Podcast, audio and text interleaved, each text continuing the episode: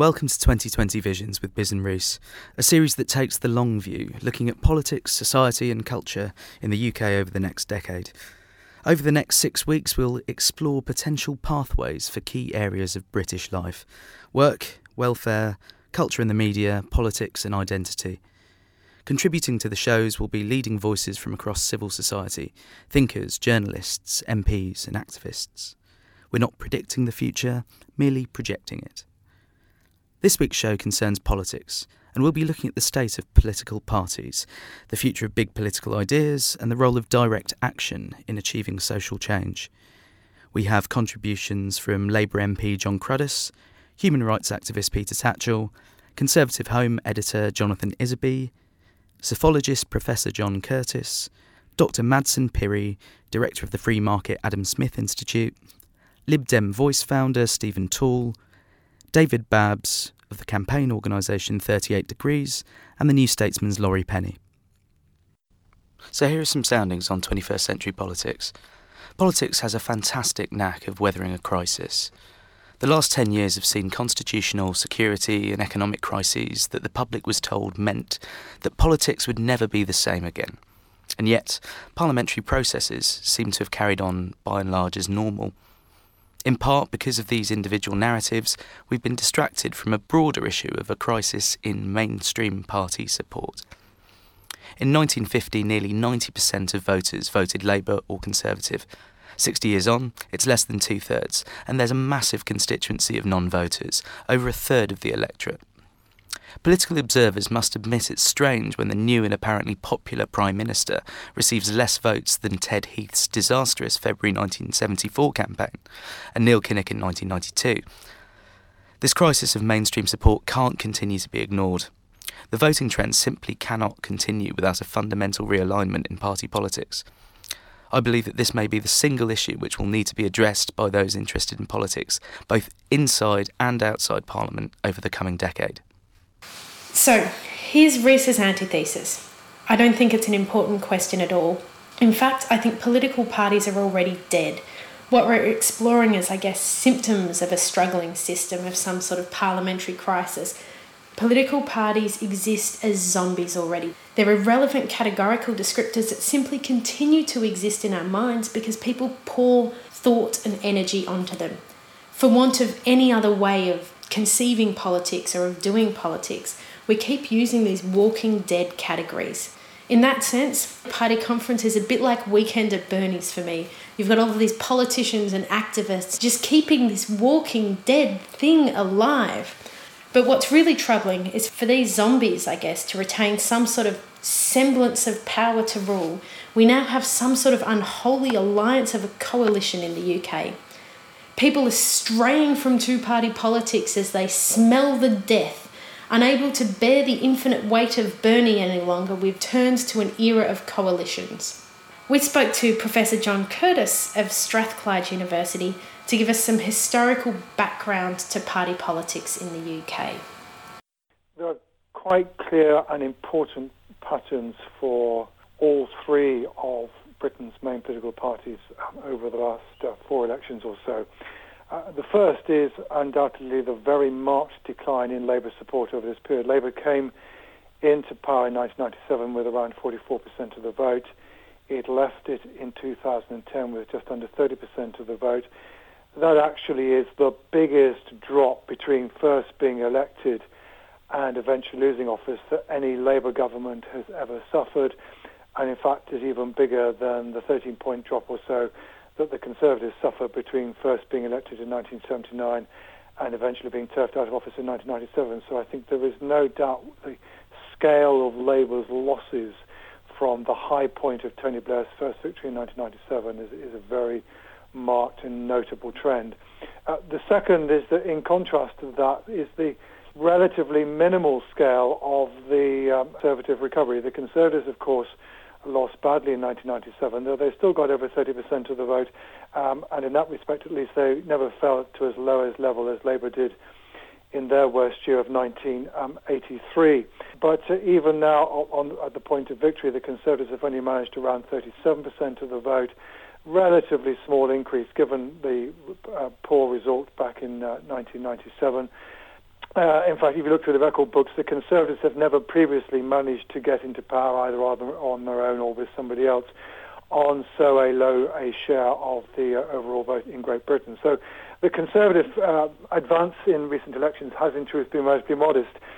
Meanwhile, the third thing that's true is, is that I mean, although the Liberal Democrat vote in 2010 was disappointing for them as compared with the expectation, expectations that have been generated by the opinion polls, um, it was in truth the fourth election in a row in which their share of the vote had increased. Um, and in, indeed, we, perhaps even more importantly, over recent elections, uh, although the, the, electoral system works against Liberal Democrats, it hasn't been doing so as much as it's done in the past. We've now getting uh, elections where the Liberal Democrats get 50, 60 seats. Uh, if you go back before 1997, they never managed to get much more than two dozen. Now there is a not insubstantial Liberal Democrat representation in the House of Commons, and if you put it together with the other uh, smaller parties, including those from Northern Ireland, we're now getting 80, 90 MPs uh, from the smaller parties. And the contrast between that and the position the 1950s and 1960s is very stark indeed. The fact that we ended up with a hung parliament and therefore at least ended up with the possibility of a coalition, albeit we weren't necessarily expecting it to be to be a coalition between the Conservatives and the Democrats, does reflect long-term changes in British voting behaviour and British voting geography. I mean, the first past the post electoral system is no longer as effective as it once was in ensuring that one party gets an overall majority. It's partly because we do now have consistently more third-party MPs.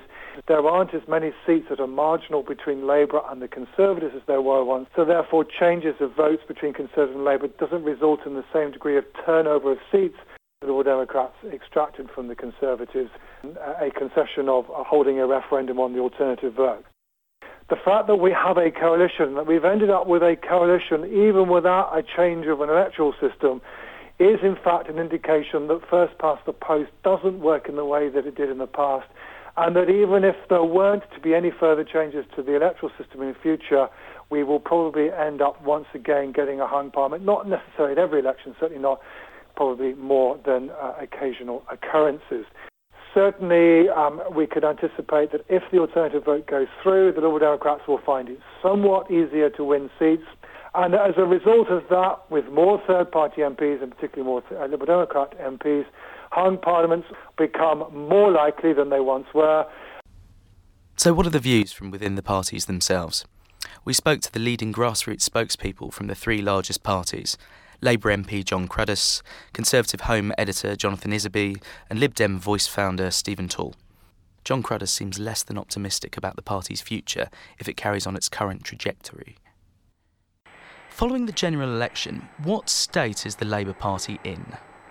Well, if you listen to a lot of people in the Labour Party, they would uh, tell you they're in a very good state in that they um, got 258 MPs, that the co- you didn't see an outright Conservative victory, that this coalition is weak and unstable, that if we just hold our nerve, you know, we uh, pander some uh, elements of the electorate by cracking down on immigrants and welfare recipients, then we were in good shape to get over the line again very quickly. Now, to me, that's totally wrong. And um, in contrast to that view, I would suggest that Labour's just suffered its worst election defeat since 1931 we got only 29% of the vote. There was a fundamental rupture between Labour and huge swathes of its traditional support. And there's a real crisis of identity and philosophy for Labour because people literally do not know what it stands for. So you pay your money, you take your choice. I'm on the negative side, I'm afraid, in terms of the scale of the challenge that confronts Labour. If the coalition successfully governs for a full term and, as some commentators have suggested, may run for the 2015 election on a joint slate, what for the future of the Labour Party? Well, I mean, my sense of this coalition is that it's uh, a substantial political realignment. I would say historically, a, profound periods of economic and social change that throws up major political realignments. It did in 1931. Um, the national government following the crisis of 1929. It did in the early 80s following the major economic transformations of the late 1970s with the birth of the SDP and the like. And uh, what we've seen now in 2010 is the first centre-right realignment coming out of the economic crisis of 2008. What we haven't seen is any equivalent realignment across the centre-left. Um, now, I think what will be the case in this coalition is that there'll be more that keeps them together than breaks them apart. It'll be in both of their interests to hang on and be in it for the long haul. I think they'll think if they take the economic pain in the short term, in the medium term, growth can restore. Um, and they'll be in a more benign economic setting. And I think if they reduce the number of constituencies down to 600, if they um, introduce new form of electoral reform with the addi- additional vote system, then you could in effect have a coalition being proposed to the electorate in terms of vote one, vote two, you know, in terms of the choices made, like almost they do in Australia with preference voting. And I think they think they could be in a very strong position for the next election. Now, the question for us is whether we get ahead of the curve and acknowledge that that's a real threat for us, or we just think if we just steady as she goes and we could be in power again. And that gets back to the first question about how fundamental we think the crisis affecting Labour is. And I think it's a substantial crisis that we um, have in our midst. And I think it's you know, if you look at the whole history of labour over 110 years, you can detect three major crises: 1931, 1980, and now. And uh, and I don't think we've really begun to come to terms with what's at stake here, because the consequence of this major mayor realignment is that we could be out of power for a very long time. Meanwhile, co-editor of Conservative Home and former Telegraph journalist Jonathan Isaby is more optimistic about the future of the Conservatives. The Conservative Party is in a pretty bullish state. I mean, clearly the Tory party is back in government for the first time in 13 years after what was a pretty difficult time in the wilderness, if you like. I mean, we we had less than 200 seats for you know all that time, and and that that was a a difficult mountain to climb. And I mean, in one sense, for David Cameron to just be 20 seats short of a majority, having started off with fewer than 200, is quite an achievement. That said, we're obviously very disappointed not to have an overall majority, and that you know we had to end up doing the deal with the Liberal Democrats in order to ensure that we were back in government. Can you see the coalition successfully governing over the next five years and beyond? Well, I mean the the foundations are in the agreement that David Cameron made with Nick Clegg and the, between the two parties effectively for the five-year term. I think I think the early years will be relatively easy because obviously what's set out in the agreement is set out, and those are the things that the coalition government will want to do. I think it will get more difficult towards the end of this five-year term, as it will be, because you know, once you've implemented things in the agreement, then how do you agree the next set of policies to implement? And indeed, you know, how does a coalition government react to events? It's all very well setting out in the agreement all the things that you want to do, but you know, how do you react to, say, some kind of foreign policy issue that comes up uh, might be far more t- testing and trying for the coalition. Um, there has been talk uh, by a number of commentators, most notably Michael Portillo recently, that a formal coalition could be made going into the next election. Can you foresee this? It's difficult to take a view, not least because we don't know what electoral system the next election is going to be fought under. I think if it's fought under a first past the post system, as I hope it will be, then there's absolutely no reason why the Conservative Party can't fight for an overall majority on its own.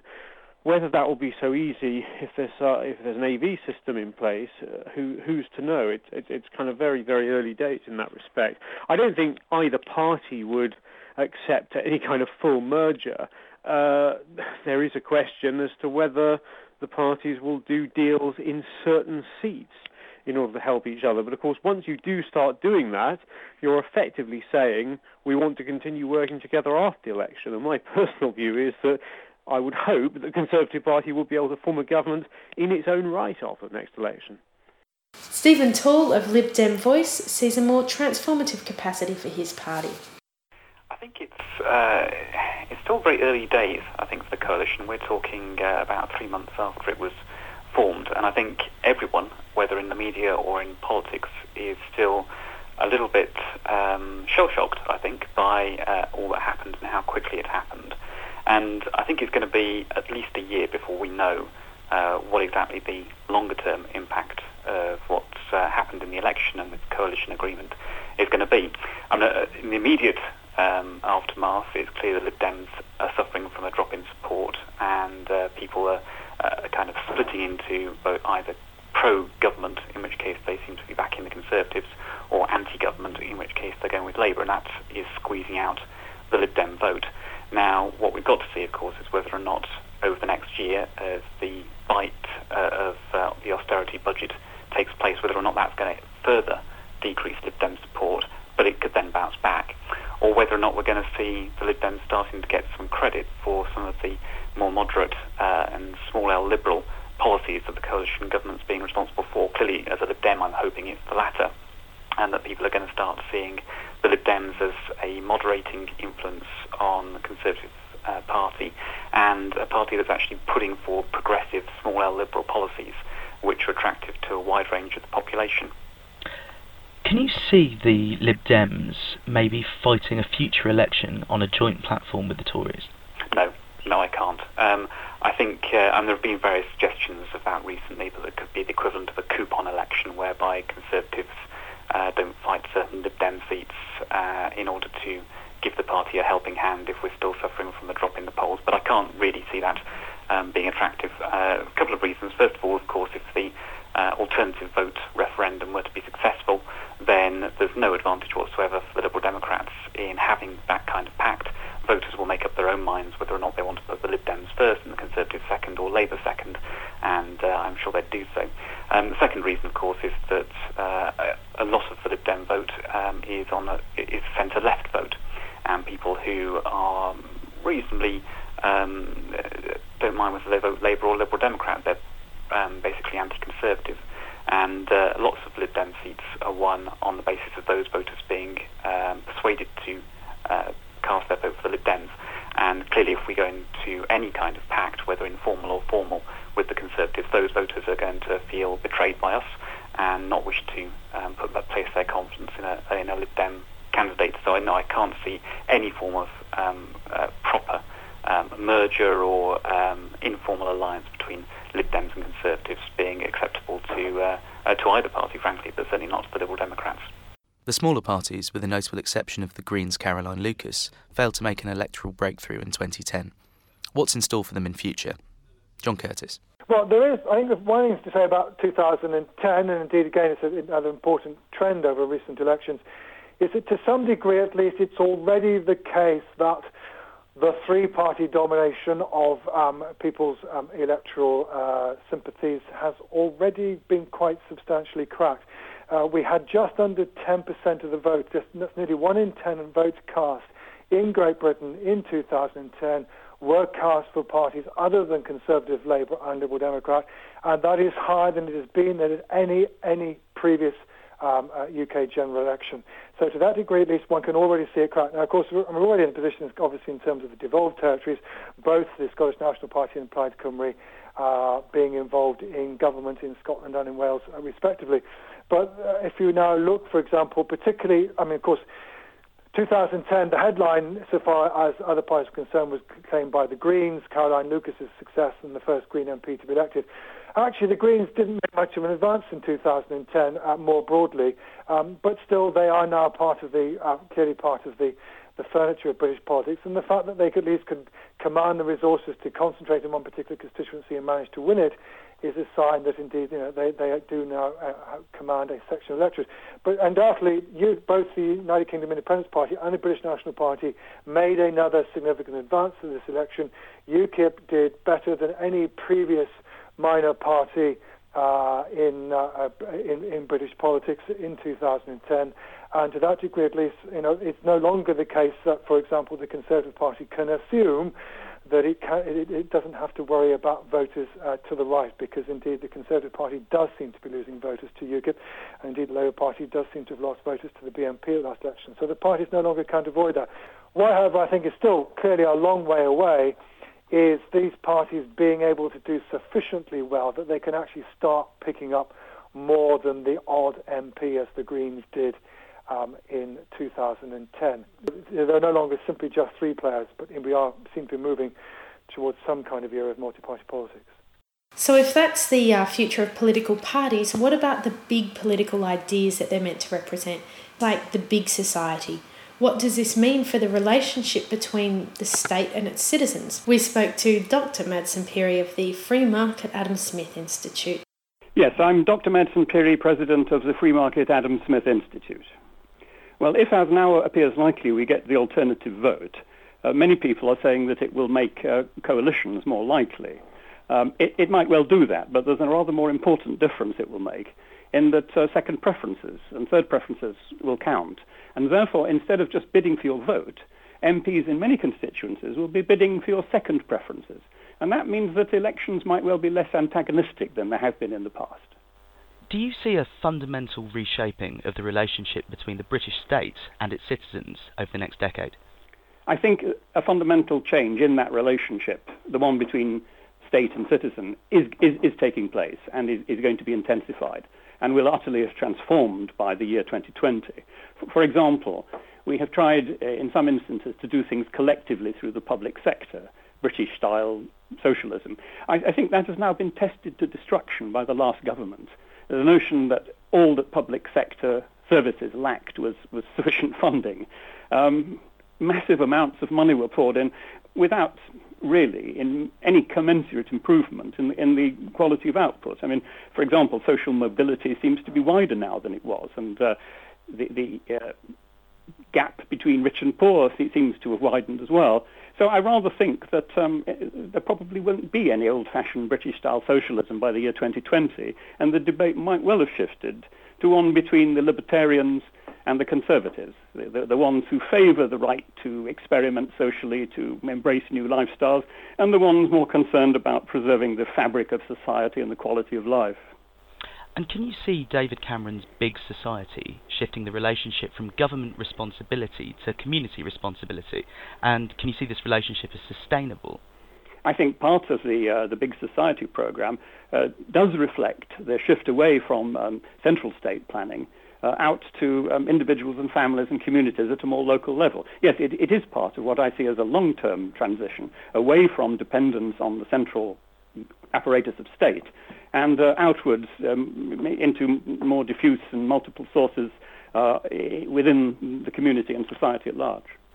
Do you think that it's possible for a grassroots conservative movement to emerge and influence parliamentary politics in the long term? I don't think we're going to get a grassroots conservative movement in the political sense, but I think it might well happen that there will, it will be a kind of feeling, a disposition of people and that we might find there is a significant proportion of the population showing unease at the rate of progress and in an increasingly fast-moving modern technological world, um, perhaps a yearning for the um, quieter, um, what people would call more civilized values of, of previous times. And that is, in all but name, conservatism. Will any of the parties be able to carve out a coherent ideology over the next 10 years? Maybe David Cameron's big society will be the big political idea of the 2010s, or maybe the other parties can implement their own vision for a better Britain. And will parties be able to translate their ideas to a wider constituency than their limited party bases? My name's Jon Cruddas. I'm uh, MP for Dagenham and Rainham. Do you think that Labour is taking any steps to map out a coherent ideology rivaling David Cameron's big society, for example? No, I mean, I, I, this big society thing I think is very interesting, and I think we fail to really address it because what it is, it's effectively the Conservatives rediscovering the importance of fraternity and relationships in politics, so they can then create a language which is more um, generous, which is more thoughtful, which is more uh, relational, which is more compassionate, uh, which is kinder, gentler than the previous shrill, sour Conservative language. Now, unless we give full weight to what's happening and understand how that can become a very effective series of, if you want, um, uh, emotional tools in politics, we're not doing it due service. Um, and in the meantime, if we just think that our solution is to, sit on the right flank of the coalition by attacking welfare recipients and immigrants and the like, then we could be in a very, very bad position. We need the equivalent of our of broken Britain or you know the big society, uh, and we have not even got to the early foothills of that discussion yet. What do you feel the fundamental points of disagreement are between Labour and Liberal Democrat voters, and are there reasons to expect a future reconciliation? Well, there should be if we are serious about this question of political change, because I think one of the tactics we've deployed today is simply hammering the Liberals. Um, now, presumably, if we assume that coalitionary politics is here to stay, then at some stage we're going to have to acknowledge that the Liberals could be a prospective partner for Labour in a future coalition of political forces, a centre-left coalition. Therefore, it might not necessarily be in our interest to hammer on to, into the Liberals, and rather we should be developing relationship with Liberal voters, maybe Liberal members, prospective Labour members who might happen to be uh, currently involved with the Liberal Democrats, so that we can build a bigger tent than the one we occupy at the moment. But I don't think, again, in the post election environment, we're not really acknowledging any of this in terms of having a deeper, more nuanced consideration of where politics is at the moment. And uh, that's where we've got to get to. In the leadership election, quite rationally, actually, it hasn't really got into any of this because it's an internal exercise of um, pandering to different electoral elements within the Labour Party rather than a deeper analysis of social and economic change for the future. And looking to the future, what role can community organising play in regaining the Labour Party's lost votes and building a wider social justice movement? Well, that's what it should be doing. That's the, it could be the underpinning to precisely that a, a new pluralist politics which is connected to broader social movements. Labour Party at its best historically, if you can go right back to Keir Hardie on this, they were always tapped into broader, more radical progressive causes and social movements. For Keir Hardie, it was the suffragettes, it was his own internationalism. He actually worked with social liberals and not just people in Labour. Um, you know, he, his politics was plural and progressive, and we've got to rediscover that culture around us, which Labour at its best has had. Um, we don't have it at the moment. We seem like uh, we're not opening up to some of those movements. We're dismissing them and discounting their role. Um, we're not offering hope to a lot of Lib Dem voters at the moment. And uh, I think we've probably got the wrong take on what's going on with the coalition. So we're going to have to change. But we can do that because it's, it's hardwired into the best bits of Labour, where it becomes part of broader coalitionary politics, which you know, challenges the orthodoxies of the day. But the trouble for Labour is, at moments of crisis in its history, it's always retreated into orthodox conservative positions rather than striking out in more progressive ways, and that's what it has to do now. And finally, what do you hope the country and its politics will look like in a decade's time? In a decade's time, time I'd like, through the effect of things like radical, more community-based organising, it being localised, um, having dismantled some of the Whitehall arm lock around the body politics, um, it being built about a renaissance of local government, it being with the Labour Party as part and in tune with other broader social and political movements at local level in their own communities, which is both challenging but also radicalises the Labour Party, whereby Labour has rediscovered its sort of soul in terms of its reason for its very existence in terms of economic and social change, which is younger, which is offering hope rather than despair, because the key fault line in politics is between hope and despair, and we need to rediscover that optimism that we've lost as we've genuflected in front of the focus group. It must be more humane and tap into a positive sense of the human condition. Now, all of that's possible, but it might take us quite a while to get there. My name is Jonathan Isaby, and I'm the co-editor of ConservativeHome.com. You know, we should be m- making the state smaller, taking power away from the state, uh, removing powers altogether where they're not necessary, and devolving powers to a, a lower level where possible. Uh, and clearly, there are lots of areas where you know we should be having individual people and individual neighbourhoods and communities making decisions about their futures rather than having it all directed from on high in Whitehall. So I think that's a really, really important theme, and you know, I, I hope that it does catch on. There seems to have been a degree of scepticism on the party's right and amongst sections of the grassroots when the big society was first outlined. Can you see a competing ideology being developed from the Tory right? I don't think so, because I think most of the big society ideas is utterly in line with what the right of the party thinks. I say reducing the size of the state, giving more power to individuals is, is perfectly in tune uh, with what anyone on the right of the party would be thinking. I think there was a, a slight frustration, I suppose, during the election campaign when, when big society suddenly became a theme during the election campaign, it, it wasn't perhaps explained as well as it could have been.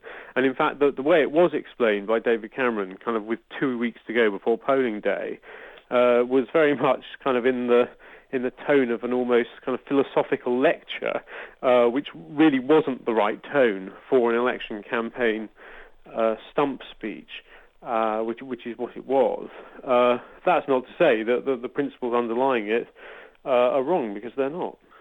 Can you see an influential conservative grassroots movement developing over the next decade, independent of the party's hierarchy? Well, I would like to say that, in a sense, that Conservative Home has a readership well into the tens of thousands, that Conservative Home, in a sense, represents uh, a, a large number of conservatives you know, at all levels, but in particular at the grassroots, who are able to use the site to get their voices heard and put their points of view across uh, in a way that you know they wouldn't otherwise be able to do. Um, and obviously, Conservative Home, the, the, site which I co-edit, is independent of the party, uh, and I, I, certainly think that. Uh, you know the, the, the internet and the, the, the blogosphere has enabled all kinds of you know movements to flourish and uh, you know perhaps people with sets of ideas which they don't have lots of corporate money to promote are able to get those ideas and points of view out there uh, in a very democratic way. The the internet, you know, has virtually no barriers to entry. Anyone can can get out there and, and put those views out there. Uh, and, and, and, you know, if, if they attract interest and support, then all power to them. And can you see efforts being made to reach out to conservatives who aren't supporters of the modern day Conservative Party, maybe, say, coalescing around single issues, like the Tea Party movement in the States? I mean, I think that, I mean, membership of all political parties has declined in, in recent years. It, well, it's a trend over decades, if you like. Uh, but at the same time, you do get individual issues where people will sign up to a specific campaign and who I, I think people are people are far more consumer oriented about their politics these days if you like. They you know they'll think you know oh well I you know disagree with the ban on hunting so I'll support this petition or this campaign on that. Uh, at the same time, I you know, think it's outrageous they're trying to close my local hospital, so I'll join the local action committee on that, uh, and so on and so forth. But at the same time, you know, you've got all kinds of different electoral systems for different levels of elections in this country, uh, and people will vote different ways for different kinds of elections, which means that far fewer people are identifying themselves all the time with one particular party. So in a sense, the the, the whole phenomenon of single issue campaigns, I think, is is probably one that's here to stay. Uh, but at the same time, clearly we're still going to have political parties in existence, uh, and they uh, and people will continue to fight elections under under those banners. So, uh, you know, candidates and parties need to infuse uh, people uh, to support them and to, and to back them. but you may get a situation where you get more of these single issue groups who then at particular elections will alight on particular candidates they want to back and, and go out and support them. And finally, prediction for the 2020 general election. I, am not, I'm not even going to go there. I mean, I so we don't even know what system the next election is going to be fought under, let alone the one after that. Um, but uh, suffice to say that I, I very much hope that the, the centre-right will still be able to be in a dominant position. Stephen Tall, co-editor of libdemvoice.org. Can you see Britain becoming more liberal over the next decade, and can a dominant liberal political narrative emerge? I think we're starting to see that happen. Um, I mean, it's, it's, interesting with the coalition government, of course, that some of the more liberal measures um, are coming from the, uh, uh, the Conservative members. Now you can look at, for example, uh, Ken Clarke uh, in the Justice Department, who is starting to push a far more uh, liberal line than has been apparent under successive Conservative and indeed Labour Home Secretaries. So I think we we could potentially see a, a more compassionate form of government emerge. Of course, a lot's going to depend on whether or not the big society, David Cameron's famed phrase, uh, comes to mean anything in government. It's uh, the big society was something that I think people have treated very sceptically, and uh, understandably so. But it's interesting to note that Lib Dems have been far less keen to attack it, because a lot of what it's uh, ostensibly talking about feeds into liberal um, views, which is that we want to see more voluntary activity, we want to see more mutualism within uh, the population, we want to see individuals given more power over their own lives rather than have it be decided for them, but whether by government uh, or by uh, quangos. And so that sense in which people have more control over the public services, that they have a real choice in the kind of uh, services that they get from the state, I think could make for a much more liberal um, society in which people do feel that they have power to influence and shape their own lives. So if the big society comes to mean something, whether in schools, in hospitals, uh, and uh, throughout public services, transport as well, you can start to see um, the narrative of a, a, liberal, small L liberal um, society being formed. Following the coalition agreement, there must be a danger that oppositional votes will go elsewhere, as the Lib Dems may be considered as too mainstreamed. Are there any efforts being made to reach out to non-Lib Dem voters for future elections? I think so, and we, we certainly saw that uh, happen at the last election in particular. Um, there was the uh, famous Facebook group, uh, We Got Rage Against Machines number one, we can get the Liberal Democrats into government, which uh, became an internet sensation, we got uh, 160,000 Facebook users signed up to it within the space of just two or three weeks. And lots of those people were people who hadn't previously considered party politics. Certainly, they may have been political in a in a small p sense, but they certainly weren't um, involved in uh, party politics. I think I'd like to see uh, a lot more people involved in uh, their own running their own lives. At the moment, there is, I think this has been partly the legacy of 13 years of Labour government. People have got used to the idea that the state will do things.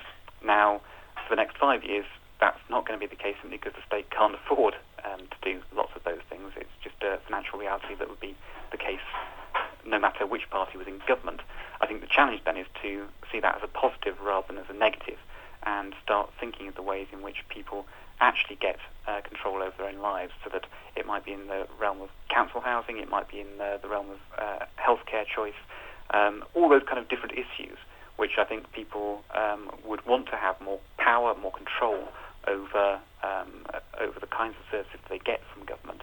Um, I think if we can get to a society where people feel that they actually have power, not just once every five years when they get to cast their vote, but every single day when they get to choose the uh, kind of public services that they're paying their taxes to provide, then I think that will be uh, a real measure of success for a, a liberal society.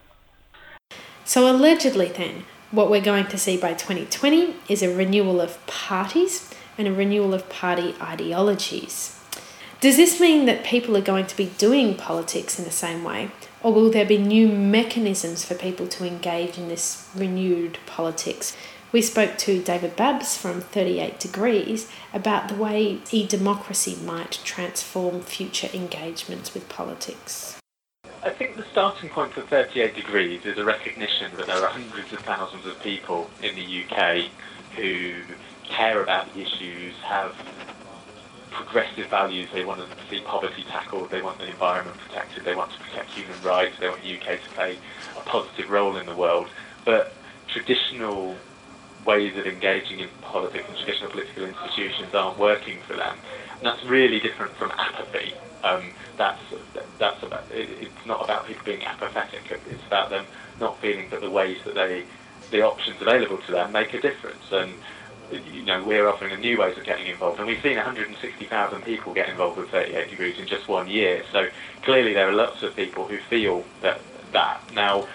partly, I think that does talk about changes to the voting system. And one of the reasons that people feel that other ways of getting involved doesn't make a difference is because in so many places, because of the way our voting system works, um, their votes don't count. And what I think online technology enables is it enables for it enables people to engage in discussions that previously would have been po- possible within a community hall or a workplace workplace meeting room um, on a far bigger scale, and that that means that a level of participation and a level of engagement that was very hard to achieve at the, at the nation state level is now possible. So 38 degrees, you know, we, we genuinely are making decisions together, 160,000 of us, as to what we can, what what we do, and we we are finding that by by taking those decisions in such a participative way, we're, we're making better decisions. So over 3,000 people helped write 38 degrees' plan for what it would, would do during the last general election, and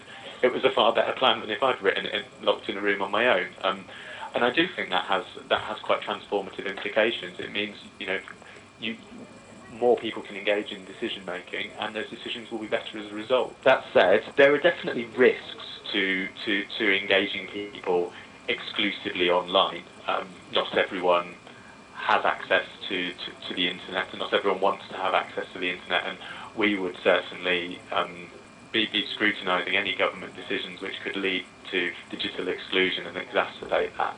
That said, um, when we look at the 160,000 people who've got involved in 38 Degrees, they're a very diverse bunch. It's it's it's it's not an elite activity mm. to, to be engaging in politics online. Um, 38 Degrees members live everywhere. They're all all ages.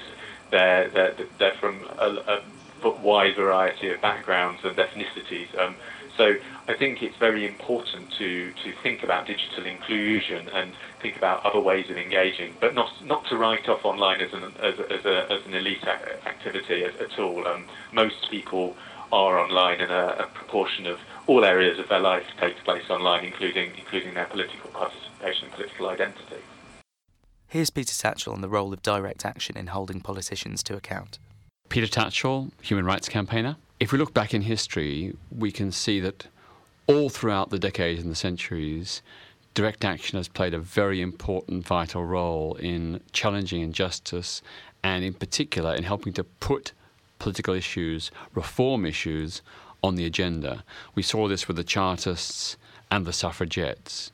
We saw it with the campaign against the poll tax. In all these cases and many others, there were parliamentary debates but often they got nowhere. But it was when people organised and took direct action that suddenly the issue became, you know, mainstream, major, and unavoidable for those in power. So I think in the next 10 years, we're going to see a continuation of the relevance of direct action to hold the government to account, to push forward for new reforms and new agendas, particularly around uh, climate chaos and the need to switch our economy to a more green, sustainable one. And also, of course, particularly towards reforming the economic system to ensure there is greater democratic participation and accountability in economic decision making so that big corporations and banks do not have the untrammeled power that they currently enjoy and which, of course, in recent years has brought us to such a state of dangerous economic meltdown. Can you identify any individual direct action groups that you think will prove to be influential? I think it's very hard to you know project into the future, but I think you know a lot of the animal rights and um, climate change activist groups have been among the most active in recent years, and have achieved some of the greatest successes. And for the future of human rights and equality in the UK, what do you see the big barriers being? When the coalition government came to power, they made a great promise about rolling back Labour's attacks on civil liberties. You know, they talked about a new freedom bill that would reinstate fundamental rights and freedoms and remove state interference from large areas of our lives. Um, again, you know, there are some areas where this is being done, but a lot of it is about you know abolishing various quangos, some of which probably should go, but others possibly not. Like the Agricultural Wages Council, I'm not too sure that's a good idea to get rid of that. Um, and I think when it, when you come to the big issues, the real test is going to be over you know detention without charge, um, you know control orders, all, all those kind of issues those are the really tough issues and the real litmus test of the government's sincerity and commitment to civil liberties. On equality and human rights, um, you know, there are lots of issues. But one of the issues I'm very much involved with is the case to end the ban on gay marriage. Um, under the current law, lesbian and gay couples are banned from getting married in a civil ceremony in a registry office. Uh, equally, heterosexual couples are banned from having a civil partnership. I think both discriminations are wrong. I think a straight couple ought to be able to have a civil partnership if they wish. I think a gay couple ought to be able to have a civil marriage if they wish. You know, we should give that choice. But both systems, civil marriages and civil partnerships, should be open equally to everyone without discrimination. Uh, I've just met with the Home Office Minister, Lynne Featherstone, and I've been very, very disappointed that despite her Liberal Democrat Party's policy of equality, she's not pushing for uh, equality for uh, civil marriages and civil partnerships. All they're talking about at the moment is uh, ending the restrictions on religious ceremonies uh, for civil partnerships, and that's that, that, that, that's welcome, but it's it's tinkering. You know, the real issue is same-sex marriage and opposite sex civil partnerships, those equalities have got to be implemented by any government that's genuine and sincere about human rights. And right now, this government isn't, even though 61% of the British public believe that civil marriages should be open to lesbian and gay couples. 61%, that's nearly two thirds of the public, are in favour of marriage equality. Yet the coalition government, and indeed the Labour opposition, are against equal marriage rights. There's something seriously wrong with the major parties when they stand against equality.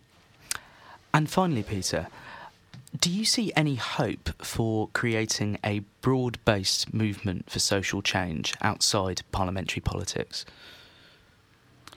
I always live in the hope that we can build a civic society movement, a grassroots movement, which can bring together different communities and different campaigns, uh, working together in solidarity, supporting each other, and building towards some, you know, big, momentous social change, which we can all benefit from. That's my hope. But I've got to say that I am, like many others, constantly disappointed that this hasn't happened and I'm not too sure it's going to happen. You know, you know, I'd love to tell you that yes, we're going to see, you know, an extra parliamentary direct action protest movement, which will bring in hundreds of thousands of people, millions of people, and we will get the government to change its policy like we did get Margaret Thatcher to drop the poll tax.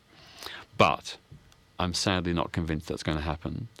I'm afraid there is too much sectionalism and factionalism people fighting their own corner and not seeing the bigger picture, not recognizing that, you know, attacks on Muslims or Jews or gays or blacks or whatever, that these are all part of the same pattern, the same, you know, if you like, uh, pattern of hatred and, and prejudice and discrimination.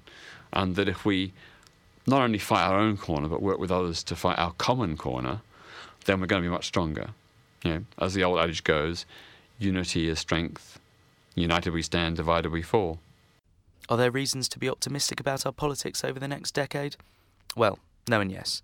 The last 10 years have seen an ebbing away of political support for our mainstream parties and an erosion in the trust in our democracy altogether. Little is emerging ideologically from inside the parties. Extra parliamentary activity has become largely protectionist, refusing to look to a broad base for support. But there are signs that giving the public more of a say around policy making is on the agenda both within parties and external campaign organisations. There is widespread public support for effective social justice measures, All we need to do is find a way of implementing them, ensuring that politicians know we can withhold our support at election time if they refuse to prioritise them. I, for one, however, still remain unconvinced by this project. I think the aspirations are incredibly laudable and lovely, but I don't think political parties can get us there. Achieving such a mammoth change would require a massive reshaping of the political sphere, and for, I guess, political parties to transcend current power dynamics. I'm just not sure they're in a place uh, where over the next decade they're going to be the best or even a feasible vehicle to achieve this. But does this mean that something new and youthful will emerge in its place? Fetishising youth, as I love to do, the final say about the future of big political ideas goes to Laurie Penny, a feminist writer for The New Statesman. Well, I think there's a great hunger for big political ideas, particularly among young people, because there's a sense that, particularly after, you know, what Francis Fukuyama calls the end of history, 1989, um, the big the big ideas kind of drained away. And I think there's a whole generation that's grown up without big overarching narratives like left versus right, capitalism versus socialism, and the sense that neoliberalism is one. And now, kind of after the recession, people are just starting to question that again. So I think there's definitely a place for big political ideas again. I mean, I've met young people on demonstrations and events recently where they've said, oh, no, I've had a socialist awakening. I've started reading Marx which I think is fantastic. You know, there are loads of people just discovering Marx and Engels and early feminist thinkers for the first time, which I think is fantastically um, fantastically hopeful. So you believe that there's a, a, reason to be optimistic about the next generation of politically active young people? Well, yes and no. I think um, that young people, um, by which I mean people 16 and over, people who are young adults, are desperately hungry for to be politically involved, but at the same time, we've grown up with a big kind of impression that we need to be compliant and good and well behaved in order to get a job. And I think the only way there'll be definite hope for energy and engagement is if we learn that it's not okay just to do what our adults what adults tell us is good politics, and that politics is more than just you know, joining an MP's campaign team or working in Parliament and opening letters or interning. You know, politics is something you do and something you really, really think about. And sometimes it involves resisting the system as well as joining it. And that's why I think things like Climate Camp are really positive. Um, things like the local feminist activist groups in London. Um, and that's where I think the real hope lies for the future. Well, that was it this week. Thanks to all our guests. You remember them, they're the ones you heard. Uh, what's happening next week, Reese? Uh, we're looking at inequality in the welfare state with some amazing people to share their thoughts, I guess, and ideas about whether we're going to become um, ravishingly poor as a country or perhaps whether we'll become a bit more equal. Fan This is John Fox. See you later. What was Thumbada Davidosi. It's what the I crankies have no idea. Alright, fine. Anyway, this is still John Fox.